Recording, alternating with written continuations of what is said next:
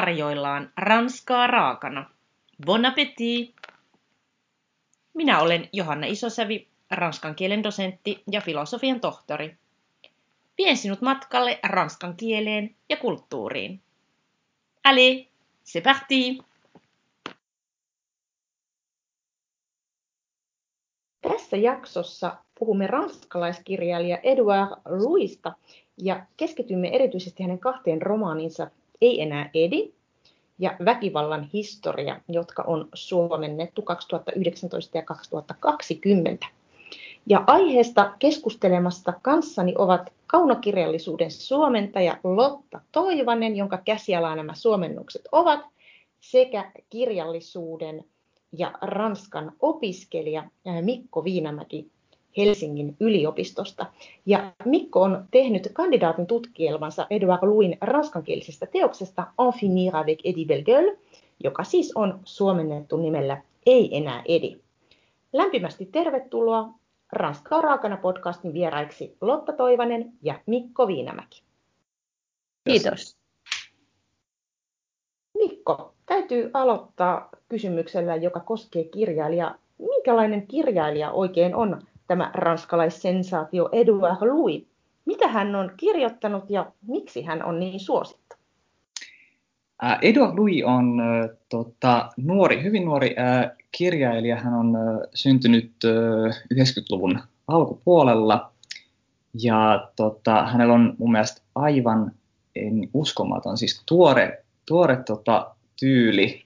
Ähm, hän puhuu teoksissa paljon äh, toiseuden, toiseuden tematiikka on niin kuin läsnä jotenkin paljon hänen teoksissaan, ähm, tota, mutta samalla myös esimerkiksi väkivalta ja, ja hän on myös hyvin, paitsi teoksissa käsittelee poliittisia aiheita, niin myös, myös äh, ilmeisesti niin kuin aktiivinen poliittisesti no niin kuin muutenkin.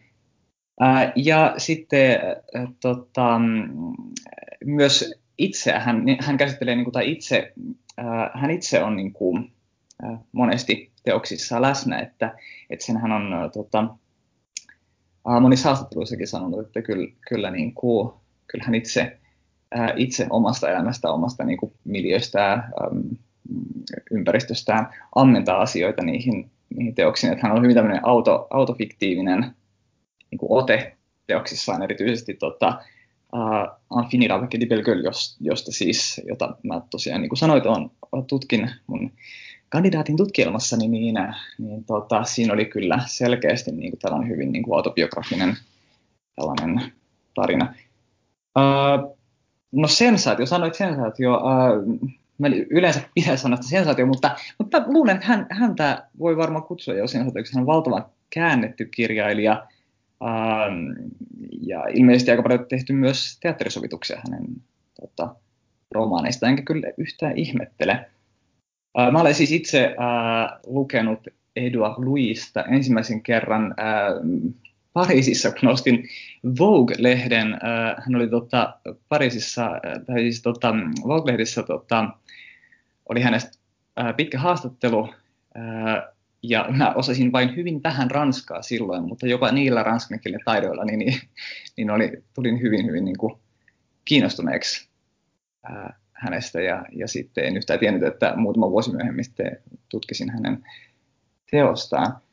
No hänen suosion, tämän valtavan suosion syitä voi tietysti vaan arvailla, mutta mä luulen, että se, on, se varmaan johtuu aika paljon siitä, että hän antaa, antaa äänen joillekin ryhmille, joillekin ihmisille, joiden ääntä ei ehkä kuultu tai, tai on kuultu vain tietynlaisena. Näin, näin mä niin kuin ajattelisin, joo. Mä, mä uskon, ja, että mitä ihan Joo, paikassa. jos mä voin tähän lisätä sitä, että kun, et, et hän on tullut ikään kuin tämmöisten melko lailla porvarillistuneiden kirjallisuuspiirien ulkopuolelta, köyhästä pohjois-ranskalaisesta kaupungista, ja ikään kuin tämmöisenä tuoreena uutena äänenä et, et se on varmaan kiinnostanut yleisöä aika lailla. Kyllä, ja ehdottomasti hän, niin kuin, musta tuntuu, että hän myös, myös sanoittaa tavallaan sellaisia asioita, joita ei ole ehkä, niin kuin, joita ei ole ehkä aiemmin, aiemmin sanotettu just, just täältä hänen, sieltä, sieltä, mistä hän tulee, tota, mm. hänen taustoistaan. Mikko tosiaan tutki kandidaatin tutkielmassa ei enää Edi romaanin alkuperäistä ranskalaisversiota On finir avec Eddie Belgueule. Mistä tämä romaani kertoo?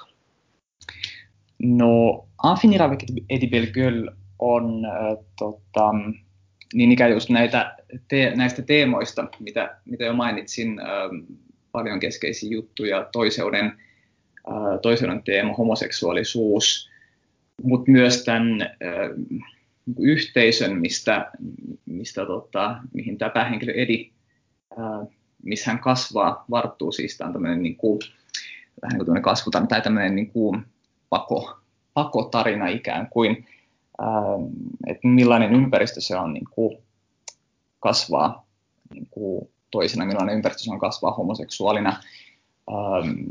Ja, ja miten niin kuin väkivalta jotenkin on ihan kaikkialla läsnä, että, että että, että miten väkivaltaa käytetään tavallaan niin kuin rangaistuksena vääränlaisesta, vääränlaisesta olemisesta ja miten niin kuin maskuliinisuus on, on äm, vahvuus, mutta vaan tietynlainen maskuliinisuus, että, että tota, tällainen niin kuin, äh, ähm, väkivaltaisen ympäristön kuvaus, jotenkin armottoman ympäristön kuvaus niin kuin toiseudelle. Äh, ja niin kuin sanoin, siis pakenemisen motiivi on, on tässä tässä hän on myös, myös itse kirjailija siis maininnut, että, että, pakenemisen motiivi on ja se, sen kyllä niin kuin selkeästi on, on, että siellä esimerkiksi muutaman kerran on tämmöinen pysäyttävä äh, virke kuin ilfalle, mikä, mikä mun mielestä niin kuin, tavallaan keskeyttää sen kerronnan jollain tavalla ja sitten siitä lähdetään taas niin kuin vähän, vähän tiukemmin kohti sitä, sitä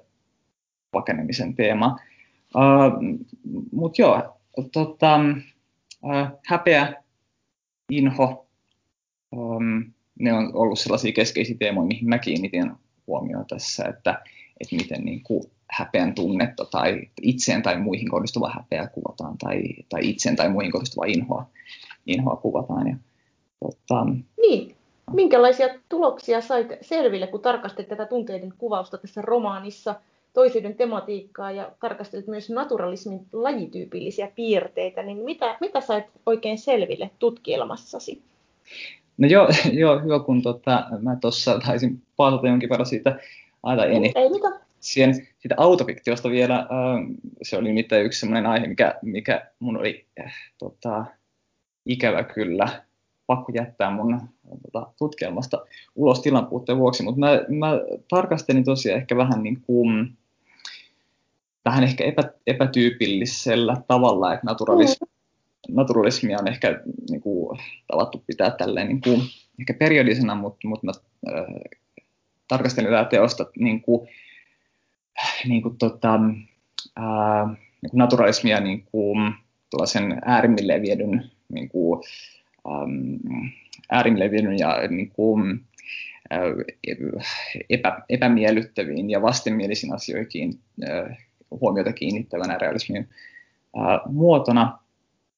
Ää, ja tämä syy siihen, miksi mä, niinku, miksi mä tahdoin tarkastella tätä niinku tästä näkökulmasta, oli se, että ihan jo ensimmäisten lukukertojen niinku, myötä mä huomasin kiinnittäväni huomio ihan sellaisiin, niinku, sellaisiin asioihin, mitkä oli tosi voimakkaasti. Esimerkiksi joku, että siellä kuvaillaan tosi voimakkaasti, että miltä joku niinku, takilla valuva räkä haisee ja, ja miten niinku, tota, äm, kuolleen ihmisen jalkojen lihaan on niin kuin sulautuneet sukat ja kaikkea tällaista, että, niin kuin, että selkeästi ää, teoksessa niin kuin estetisoidaan tällä tavalla niin kuin vastenmielistä, ää, mikä on tosi, tosi, tosi kiehtovaa mun mielestä.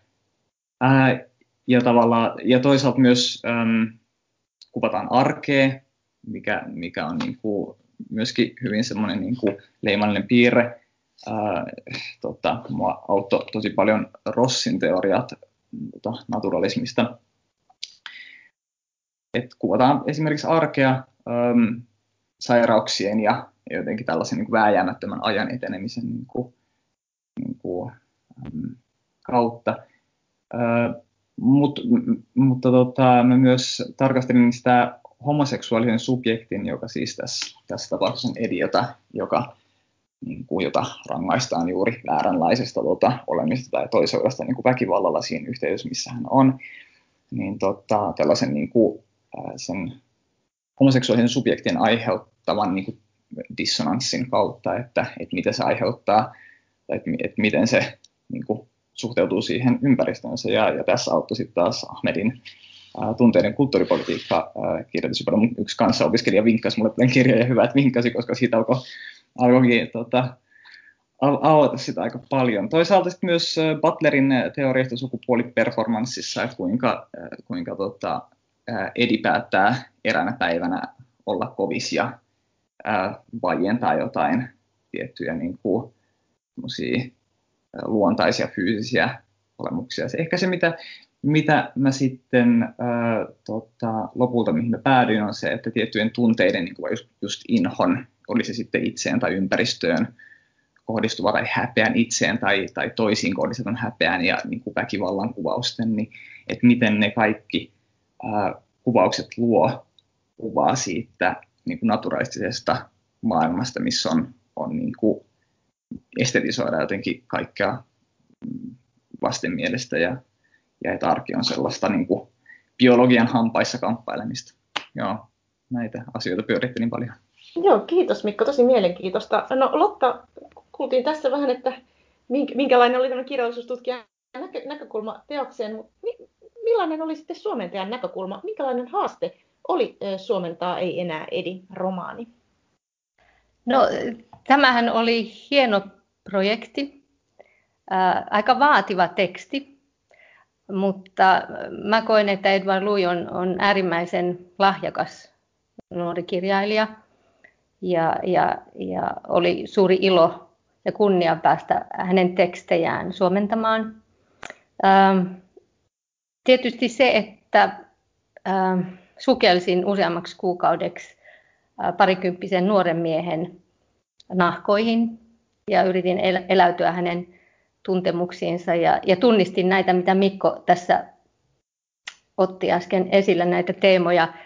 Jotenkin kosketti valtavasti semmoinen vilpitön aseista riisuva ää, ää, rehellisyys, jolla hän kuvaa nimenomaan just häpeän tunteet, ää, oli mun mielestä erityisen jotenkin jäi mulle mieleen päällimmäiseksi. Ää, ja, ja tuosta paon teemasta tuossa kuunnellessa tuli mieleen, että, että oikeastaan tämä ei enää edi. Sehän on siis suomennettu ei enää edi. Oikeastaan tämä En finir avec Eddie Belgueule sehän olisi vähän voimakkaampi, jos sen suoraan suomentaisi mm. jotain sellaista kuin hiiteen edi. Mm. Että hän on saanut niin kuin tarpeekseen tästä ää, äärimaskuliinisesta kyläyhteisöstä Pohjois-Ranskassa. Mutta oikeastaan tämä kirja enimmäkseen kertoo siitä kuitenkin, että hän vimmaisesti yrittää kuulua siihen yhteisöön ja pelata sen yhteisön pelisäännöillä. Että hän oikeastaan vasta ihan siinä kirjan lopussa pääsee ikään kuin pakenemaan lainausmerkeissä sitten Amiensiin semmoiseen erikoislukioon, ää, draamalukioon. Ja sitä kautta oikeastaan, ja se, se loppu onkin aika niin kuin sillai, hän jättää sen varmaan tietoisestikin auki, kun hän on siellä lukion käytävällä. Että oliko oliko, että oliko hän, löysikö hän omansa vai eikö hän löytänyt siinä kohtaa. Että se loppuhan oli aika mielenkiintoinen, että se jätettiin vähän niin kuin auki, mutta selkeästi hän niin kuin, ja viimeiseen asti, että hänen isänsä pimitti sitä hyväksyntäkirjettä sinne erityislukioon Amiensiin ihan viime metreille asti. Ja, ja, ja, ja yksi e, esimerkki vaan tämmöisestä niin kuin henkisestä väkivallasta ja kiusanteosta, että näitä samoja teemoja, joita sitten Eduard Louis jatkaa tässä väkivallan historiassa, niin oikeastaan on näitä samoja asioita jo siinä, ei enää edissäkin. Tai miten sä Mikko ajattelet? Joo, äh, kyllä, siis ehdottomasti äh, samankaltaisia teemoja ja just nimenomaan sillä tavalla, että siinä, siinä huomaa tietysti, koska edelleen autofiktiivisi, autofiktiivisista teoksista puhutaan, niin tietysti niin kuin henkilökin on sitten muutaman vuoden niin kuin vanhempi jotenkin se, se on tavallaan kypsynytkin se. Mutta siis mm. ehdottomasti samoja, samoja teemoja. Mun piti siis tosta, tosta vielä niin kuin kompata sua ehdottomasti, että, että se, se on yksi, niin kuin, yksi keskeinen piirre, että, että jotenkin, että, että millä tavoilla Edi myös pyrkii tavallaan niin kuin tässä teoksessa olemaan osa sitä yhteisöä tai hakemaan niin kuin hyväksyntää ja, ja just, just sillä, sillä niin kuin mainitsinkin siitä, että, että millaisilla tavoilla niin kuin voisi löytää sen, niin kuin, sen niin kuin halutunlaisen maskuliinisuuden itsestään. Niin, Joo. Ja se on myös tosi kivuliasta luettavaa, koska huomaa tavallaan, että, että se on Kyllä. Niin kuin, että, että siinä mennään ihan täysin vastaan sitä. Ja sitten tuosta, kun mainitsit lopusta, tosi kiva, että sanoit, koska se on ollut semmoinen mua itseään niin kuin tosi paljon, tai tosi, tosi hämmentävä mulle itselleni se, se teoksen loppu. Se on ollut siis niin kuin, että, mm. mä tosi monesti niin kuin lukea, mutta sitten sit mä niin kuin itse tulin kyllä siihen, siihen lopputulokseen, että esimerkiksi tässä, kun siellä, siellä käytetään tosi paljon niin kuin, niin kuin loukkauksia, jo, joihin, mm. joihin liittyy sit paljon, niin kuin, paljon niin kuin kaikkea sanomatonta voimakasta. Niin jotenkin kun tätä samaa loukkausta käytetään siellä lopussa, niin sen jotenkin sävy on ihan tyysti niin kuin, niin kuin erilainen, että, että, että se tuntuu, että se, se uusi ympäristö on niin kuin, tavallaan, että, että se pako on vähän niin kuin onnistunut. Niin, niin, ja se oli jännä, että hän oli tietoisesti kirjoittanut sen lopun vähän sillä riekaleiseksi, ikään kuin päiväkirjan Kyllä. merkintöjen omaiseksi, siis... että se jäi vähän niin kuin leijumaan sinne ilmaan. No. Ja, ja mietittiin kustannustoimittajan kanssa, että, että jätetäänkö me ne kaikki välimerkit ja pisteet ja pilkut ja isot kirjaimet pois samalla tavalla. Ja ilman muuta sitten jätettiin, että siitä on tullut Aivan. jotain ihmettelyjä joiltain lukijoilta, että hei hetkinen, täältä on unohtunut kaikki niin kuin oikeinkirjoitussäännöt, niin mutta se on ollut kirjailijan tie- tietoinen valinta. Mahtavaa siis, e, olipa ihana kuulla tämäkin, koska mä tosiaan mulla oli ihan noin samat ajatukset silloin, kun mä luin, että tämä on ihan tämmöinen, niin kuin, että hän on jotenkin niin kuin joutunut tai päässyt ihan uuteen tilanteeseen ja ei osaa vielä ehkä jäsentää omia ajatuksiaan ihan tarpeeksi niin, niin että se näkyisi silleen huoliteltuna, ikään kuin huoliteltuna kielenä, että se on vähän semmoisia niin puolivalmiita ajatuksia. Ja toisaalta se on niin kuin irtirepäisy niistä kahleista ja säännöistä. Kyllä, just, just mm. näin. Joo. Joo, aika monta merkitystä tällä lopulla ja sillä tyylillä, millä se on siihen kirjoitettu. Mutta nyt huvittaisi kyllä kuulla ote suomennoksesta ja nimenomaan ei enää Edin suomennoksesta. Lotta, minkä kohdan haluaisit lukea kuulijoille ja miksi?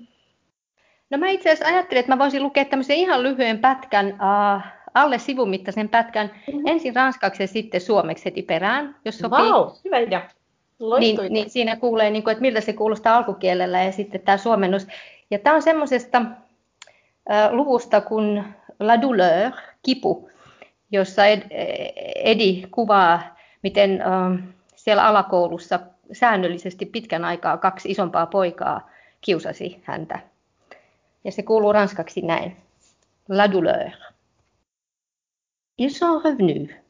Ils appréciaient la quiétude du lieu où ils étaient assurés de me trouver sans prendre le risque d'être surpris par la surveillante. Il m'y attendait chaque jour. Chaque jour, je revenais, comme un rendez-vous que nous aurions fixé, un contrat silencieux. Je ne venais pas les affronter. Ce n'était ni le courage, ni quelque forme de témérité qui me poussait à entrer dans le couloir. Un petit couloir à la peinture blanche et écaillée. L'odeur des produits ménagers industriels utilisés dans les hôpitaux et les mairies.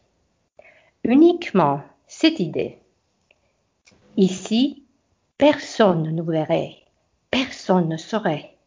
Il fallait éviter de recevoir les coups ailleurs, dans la cour, devant les autres, éviter que les autres enfants ne me considèrent comme celui qui reçoit les coups. Ils auraient confirmé leurs soupçons. Belle gueule est un pédé puisqu'il reçoit des coups. Ou à l'inverse, qu'importe. Je préférais donner de moi une image de garçon heureux. Je me faisais le meilleur allié du silence, et, d'une certaine manière, le complice de cette violence. Et je ne peux m'empêcher de m'interroger des années après sur le sens du mot complicité, sur les frontières qui séparent la complicité de la participation active, de l'innocence, de l'insouciance, de la peur. Ja sama. Kipu. He palasivat. He arvostivat paikan syrjäisyyttä. Sieltä he löytäisivät minut vuoren varmasti, eikä heidän tarvinnut pelätä, että välituntivalvoja yllättäisi heidät. He odottivat minua siellä joka päivä. Joka päivä minä palasin, ikään kuin meillä olisi ollut tapaaminen, sanaton sopimus. En mennyt sinne uhmatakseni heitä. Rohkeus tai mikään urheus ei ajanut minua siihen käytävään, siihen kapeaan käytävään, jonka valkoinen seinämaali hilseili, jossa haisi sairaaloiden ja kunnantalojen teollinen puhdistusaine. Minua ajoi vain ajatus. Täällä kukaan ei näe meitä. Kukaan ei saa tietää. Muualla, pihalla, muiden nähden hakatuksi tulemista piti välttää. Välttää se, että muut lapset olisivat nähneet minut hakkaamisen kohteena. Koska silloin he olisivat saaneet vahvistuksen epäilyilleen. Belgöl on homo, koska sitä hakataan. Tai toisinpäin, miten vain. Halusin antaa vaikutelman, että olin onnellinen pieni poika. Minusta tuli hiljaisuuden paras liittolainen ja tietyllä tavalla väkivallan rikostoveri. Ja vielä vuosia myöhemmin minua mietityttää sanan rikostoveruusmerkitys.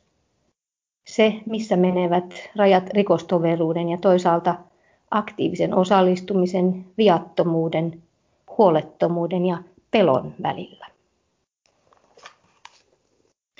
Kiitos Lotta. Aivan huikean ihanaa oli kuunnella sinun tekijän suomentajan lukijana, lukemana tämä pätkä.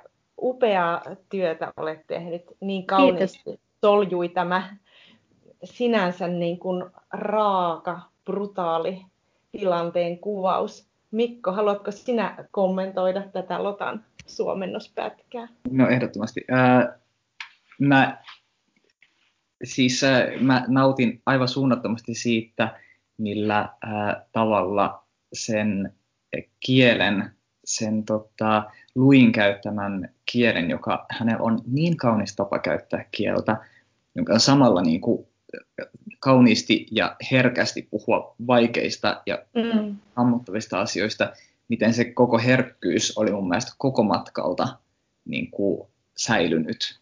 Ja, ja jotenkin, että, että, että se oli sellainen, niin kuin, se, se vastasi mun mielestä tosi paljon just sitä, sitä tunnetta siitä kielen kauneudesta, mikä mulla oli niin kuin siitä ranskankielisestä versiosta.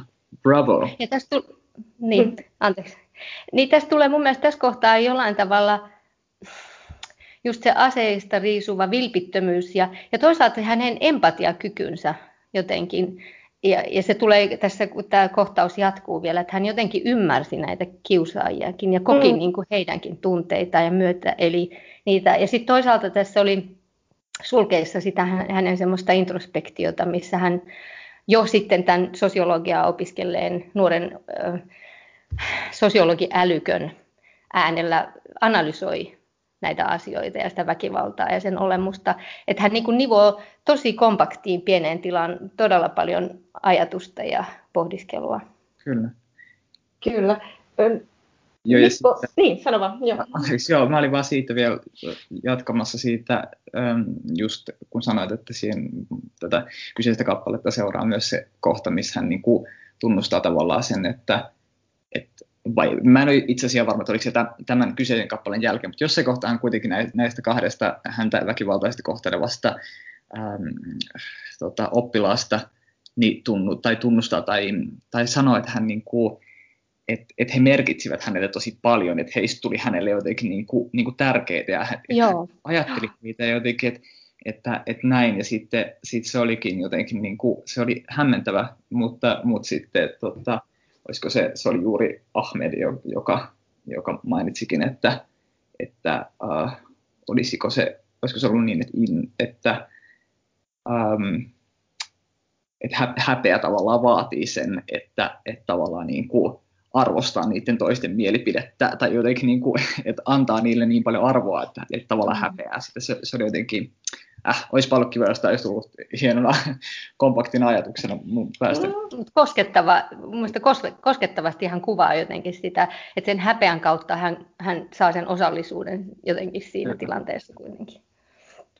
No Mikolla oli kysymys Lotalle myös tästä ei näe Edi-kirjan suomentamisesta. Olepa hyvä Mikko, mitä halusit kysyä Lotalta? Joo, me tota, puhuttiinkin jo tästä kielen, kielestä ja siitä, että millaisia niin kuin, kuinka kaunis, kaunista se kieli ensinnäkin on ja millaisia erilaisia rekistereitä siinä on, että, että tässä kiteoksessa tehdään niin kuin ero sen niin kuin, äh, varsinaisen kertovan niin yleiskielisen tekstin ja sitten sen niin kuin puhekielisen kursi, tekstin niin kuin välillä, niin, ja sitten sit välillä on myös metakieltä, joka, joka keskittyy ihan nimenomaan siihen kieleen ja sen, niin kuin, sen ää, ryhmien väliseen erilaisuuteen, niin, niin tota, minkälaisia valintoja tai haasteita tämä niin puhekielen, ää, puhekielen niin kuin esittäminen, tai että, että, että miten loit tähän tämän tietynlaisen puheen illuusion säännöt tähän teokseen? Joo, näin. Joo, mä vastaan tähän lyhyesti tässä kohtaa, ehkä vähän pidemmin sitten tuossa väkivallan historiassa, Joo. kun se on mulla jotenkin tuoreempana mielessä. Joo, Mun piti ihan selailla näitä, koska, koska tästä on nyt jo yli kaksi vuotta, kun mä oon ton Ei enää Edin suomentanut. Ähm, mä keskustelin tästä ja puitiin yhdessä kustannustoimittaja Oona Juutisen kanssa. Tämähän on tota, Tammen lippulaivaan kuuluvaa tota, keltaista kirjastoa, nämä molemmat kirjat. Hienoa, että ne on otettu tämmöiseen, tämmöiseen tota, arvostettuun kirjallisuussarjaan. Ähm, mietittiin just tätä, kuinka paljon mennään semmoiseen äh, ortografiseen typistämiseen, että, että kaikki ollut ja mennyt ja, ja, ja että, että typistää niin kuin verbimuotoja mm. lopusta aika vähän sitten loppujen lopuksi siihen mentiin, että enemmän sitten niin leksikaalisin keinoin ja, ja, ja äh, ilmaisuja, puhekielisiä ilmaisuja käyttämällä. Ähm, hain sitä puhekielen omaisuutta. Se oli, se oli ehkä kaikkein haastavin ja vaativin tehtävä, ja se, se korostui sitten vielä tuossa väkivallan historiasta, että tässä nämä oli, edissä oli vähemmän, nämä, nämä ikään kuin nämä dialogin tai puheenpätkät oli kursivoituna ja sillä lailla niin erotettuna siitä leipätekstistä, ja sitä oli selkeästi vähemmän. Kun... Mutta tuota, joo, joo varmaan, tässä kohtaa. Mm. Vaikut, vaikut, vaikuttiko, tai varmaan vaikutti se, että, että, että tässä Histoire de la violence siinä on kuitenkin tämmöinen niin kuin kaksi, kaksijakoinen se kerronta, että siinä myös tulee aika pitkiä kerronnan pätkiä tavallaan sillä niin kuin Kyllä. Siskon, siskon suulla, eli tavallaan tällä vähän samalla jaolla. Joo. No, me voidaankin siirtyä puhumaan uh, seuraavaksi tästä Histoire de la Violenceista, joka siis tänä vuonna ilmestyy Lotan suomentamana nimellä Väkivallan historia – No aloitetaan vähän sillä, että mistä väkivallan historia sitten kertoo, niin Lotta, miten kuvailisit sen kirjan niin. teemoja? Joo, mitä mä osaisin äh, lyhyesti tästä, ehkä jotain juonesta. Ähm, väkivallan historia on myös autofiktiota, eli Edward Louis kirjoittaa omasta elämästään. Hän on sitten asuu jo opiskelijana Pariisissa ja jouluyönä tapaa kadulla Reda-nimisen komean pojan ja vie kotiinsa. Heillä on ihana yhteinen yö, rakastelee, uskoutuvat toisilleen, kertovat itsestään, mutta tilanne riistäytyy käsistä väkivallaksi.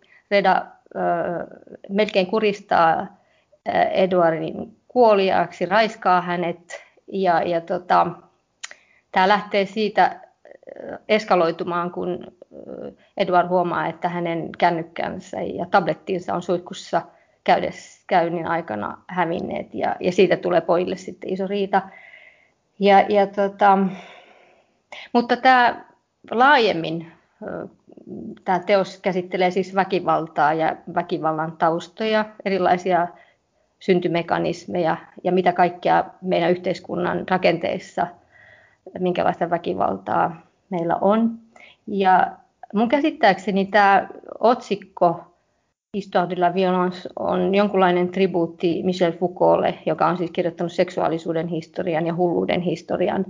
Aivan. Ja kun mietittiin just tätä otsikkoakin, jotkut on ihmetellyt tätä, tämä kuulostaa vähän niin kuin tietokirjan otsikolta, mutta tota, päädyttiin sitten, että samanmuotoinen kuin Foucault näissä teoksissa. Aivan. Joo, hyvä, ja, niin, hyvä joo, kysin, joo, joo. Tota, joo, kysele lisää vaan, tai kertokaa, että olette lukenut myös molemmat tämän, että täydentäkää, mutta näin niin kuin päällimmäisenä ehkä no Se ehkä riittää, ehkä hyvä, että me ei kaikkia paljasteta niille kuulijoille, jotka ei ole vielä ihan kaikkia lukenut, mutta jos Lotta vertaat että minkälaista oli suomentaa väkivallan historia verrattuna Edin romaaniin, niin oliko, oliko jotain eroja? No joo, niin kuin tuossa Mikon kanssakin ö, sivuttiin, niin tässä oli selkeästi nyt kaksi ö, erillistä ääntä. Ja tämä oli niin kuin kerrontateknisesti ihan mielenkiintoinen ja minusta hienosti ö, rakennettu Edward Luita. Ö, tätä tarinaa kertoo ensisijaisesti kirjan alussa Edwardin sisar Clara, joka, puhuu, joka on jäänyt asumaan sinne äh, työläiskaupunkiin Pohjois-Ranskaan, niin hän puhuu tämmöistä hyvin roisiakin ja, ja paikoin slangin omaista puhekieltä ja kiroileekin välillä. Ja, ja sitten tota, Edi kommentoi Klaran kertomusta. Siis Clara kertoo tätä tarinaa aviomiehelleen ja Edward kuuntelee oven takaa salaa ja sitten kommentoi sisarensa puheita. Tämä on asetelma. Joo, joo, ja se oli kyllä, se oli, niin kun ensimmäisen kerran luin tämän ranskaksi tämän tekstin, niin mä joudun oikein kyllä pinnistelemään, että hetkinen, kuka on äänessä, ja ajattelin, joo. että tässä täytyy niin kun, kyllä tehdä semmoisia selkeitä eroja äh, suomennokseen, että et lukija pysyy kärryllä ja toivon, että pysyitte. Mutta no, tota... Mun kyllä hyvin, hyvin pysy, pysy kärryllä, niin siinä on vähän typografisia keinoja, on kursiivia, mutta millaisia ratkaisuja sä käytit, kielellisiä ratkaisuja, käännösratkaisuja sitten näiden kaikkien eri äänten erottamiseen? No joo, siis ähm, sanotaan, että suomentajissa harvoin, tai siis yksi plus yksi on joskus kaksi, mm-hmm. mutta se ei ole aina kaksi, se voi olla puolitoista tai kolme. Ja jos sanotaan, että on ranskan sana maman, niin se oli nyt sitten tässä kirjassa Klaralla mutsi ja, ja Eduard, Eduardilla äiti. Joo. Ja, ja kun Suomesta puuttuu Ilja El, meillä ei ole näitä mm feminiinin markkereita samalla tavalla, myöskään addiktiiveissa eikä partisiipeissa, niin piti niin kuin keksiä muita keinoja sitten, ähm, ja ne oli usein mulla sanastollisia, Kyllä. Ja, ja tehdä eroa tästä tähän puheeseen. Ja sitten ähm, Claralle, Clara käyttää ihmisistä se, ja Edward enimmäkseen hän, paitsi sillä kuristustilanteessa, niin silloin mulla oli yksi sellainen kohta esimerkiksi, missä mä mietin, että että kun se on niin kuin hätätilanne, niin, niin tota, äh, mitenköhän mä sen sinne suomensin sitten. Ähm, nyt se kuristaa uudelleen. Joo. Niin siinä mä laitoin sitten äh, Edvardinkin puhumaan puhekielisemmin, koska se oli hätätilanne. Ja jätin siitä niin objektin pois, kun mä mietin, että jos mä olisin laittanut, suomentanut, että nyt hän kuristaa minut uudelleen, niin, niin se ei olisi ollut uskottavaa, että ihminen hätätilannessa omassa mielessään ikään kuin puhuisi itselleen näin. Aivan. Niin, et, et, et, et, tota, nyt se kuristaa uudelleen. Nyt se, tavallaan tämmöisiä ratkaisuja, jossa poikkesin sit siitä laajemmasta yleislinjasta, jos Edwardilla oli ruumis, krop, peho, keho, Klara käyttää kroppaa, Klaralla tämmöisiä kuin tosiaan mutsia, broidi, duuni, lätinää, kälätystä, tämmöisiä leksikaalisia. Ja sitten semmoisia ilmauksia kuin silleen. no joo, sitten mä kyllä siis mä, monikon kolmannessa persoonassa he tekivät, he teki, tai ne teki, suonet joo. pullottivat, suonet pullotti. Jätin pois näitä monikon markkereita.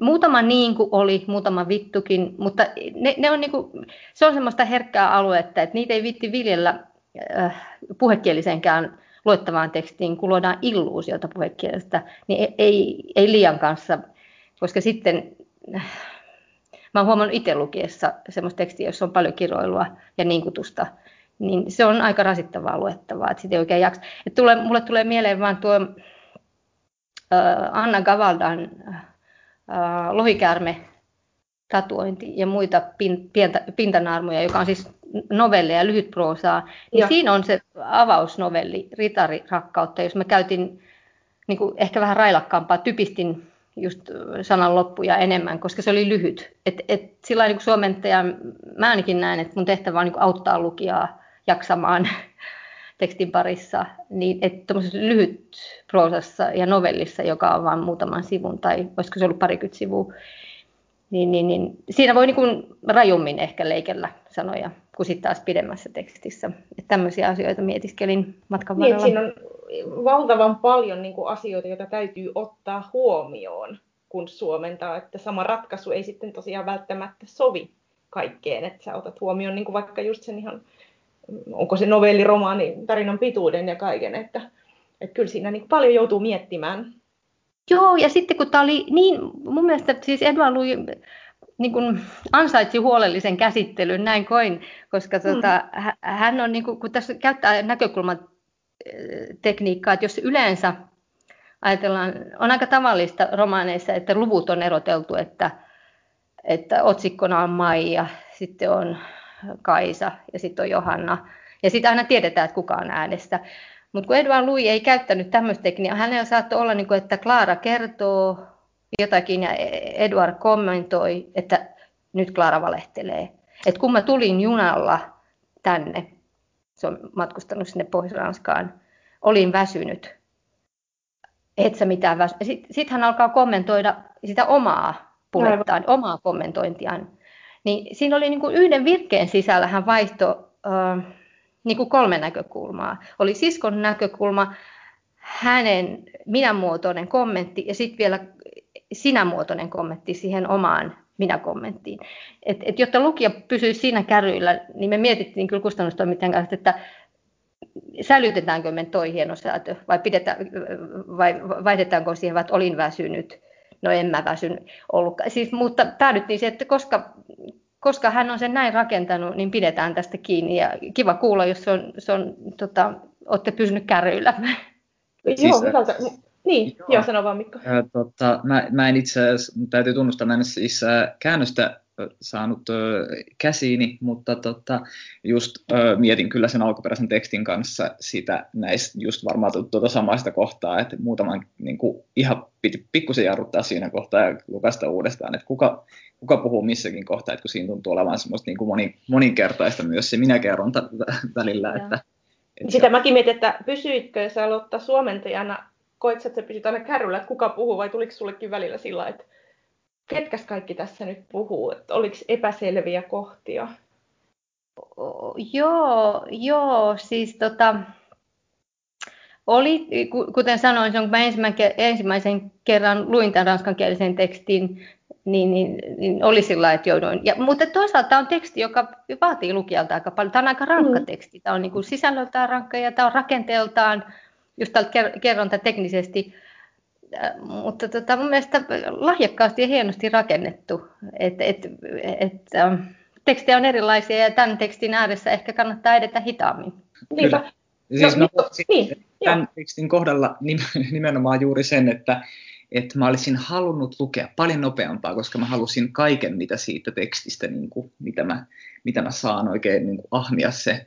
Mutta sitten sit mä tajusin, että se, se tavallaan vaatii, paitsi sen tähden, että se on ehkä vähän helpompaa, niin se vaatii myös tiettyä niin kuin hitautta sen tekstin semmoinen niin kuin, tavallaan lukeminen sillä tavalla, että, että siitä saa kaiken, kaiken sen, kaikki ne kauniit nyanssit myös irti. Koska sinänsähän ei ole mitään pitkiä romaaneja, että nämä on niin kuin alle 200 sivusia, mutta niin kuin va- mm. vaativuus tulee muualta kuin pituudesta. Ja kun eihän tässäkään varsinaisesti väkivallan historiassa juoni ole olennainen, vaan ne asiat, joita siinä käsitellään. Että just tämä väkivalta, joka on hyvin monisäikeistä itse asiassa. Jos ajatellaan, että mitä kaikkea se väkivalta tässä kirjassa on, niin se on Klaran väkivaltaa Edwardin tarinalle, Redan väkivaltaa Edwardia kohtaan, ystävien väkivaltaa Edwardille, kun he, he käytännössä pakottaa, puhuu hänet ympäri tekemään rikosilmoituksia, jota Edward ei haluaisi tästä raiskauksesta ja taponyrityksistä tehdä, yhteiskunnan väkivaltaa, jota poliisivirkamiehet ja lääkäri, hoitohenkilökunta edustaa tehdessä erilaisia tutkimuksia ja haastatteluja.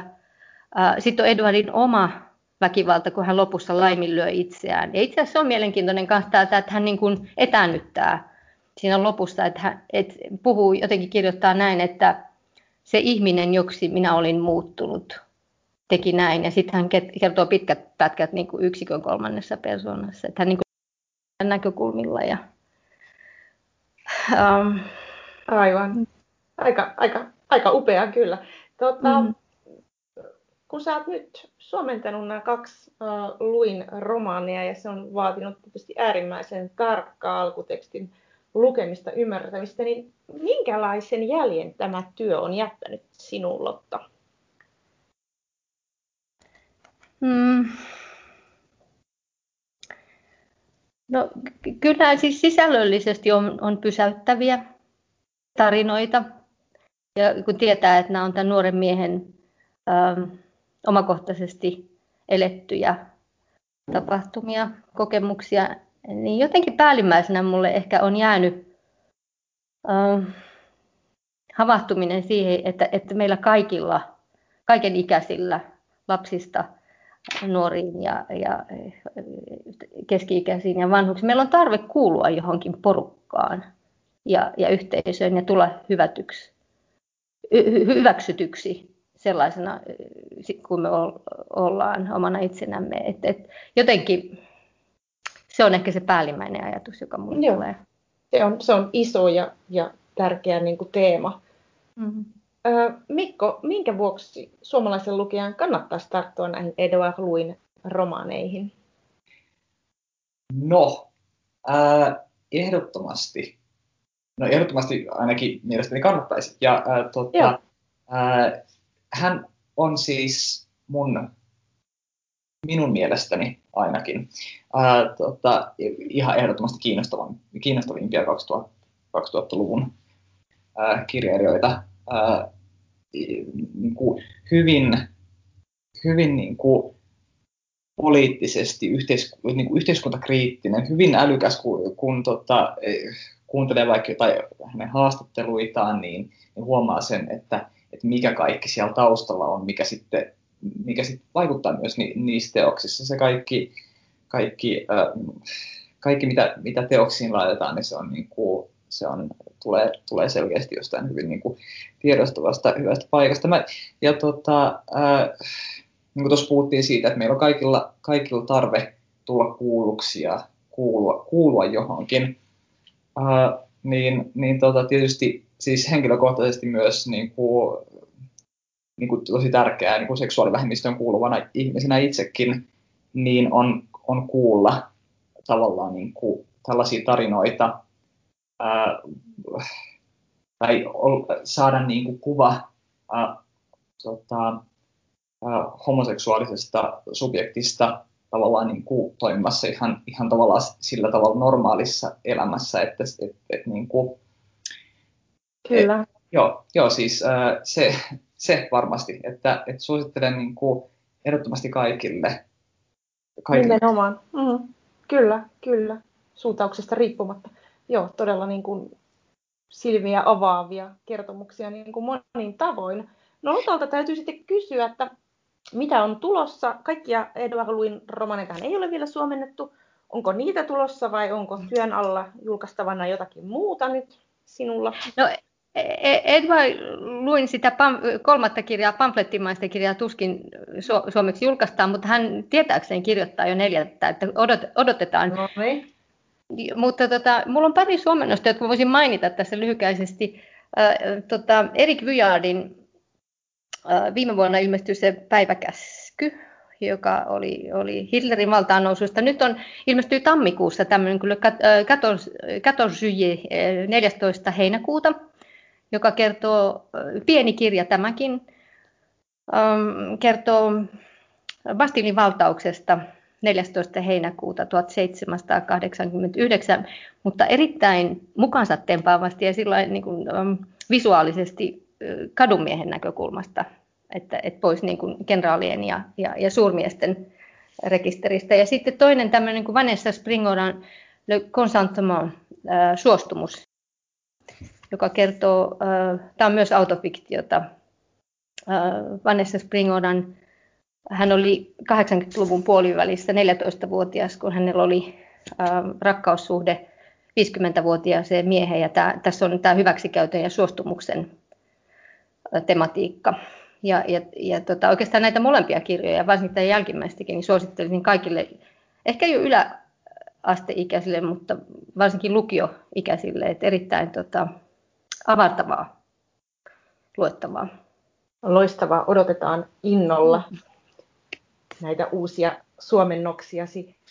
Paljon kiitoksia vierailustanne Ranskaa raakana podcastissa Lotta Toivanen ja kirjallisuuden ja ranskan opiskelija Mikko Viinamäki. Kiitos paljon.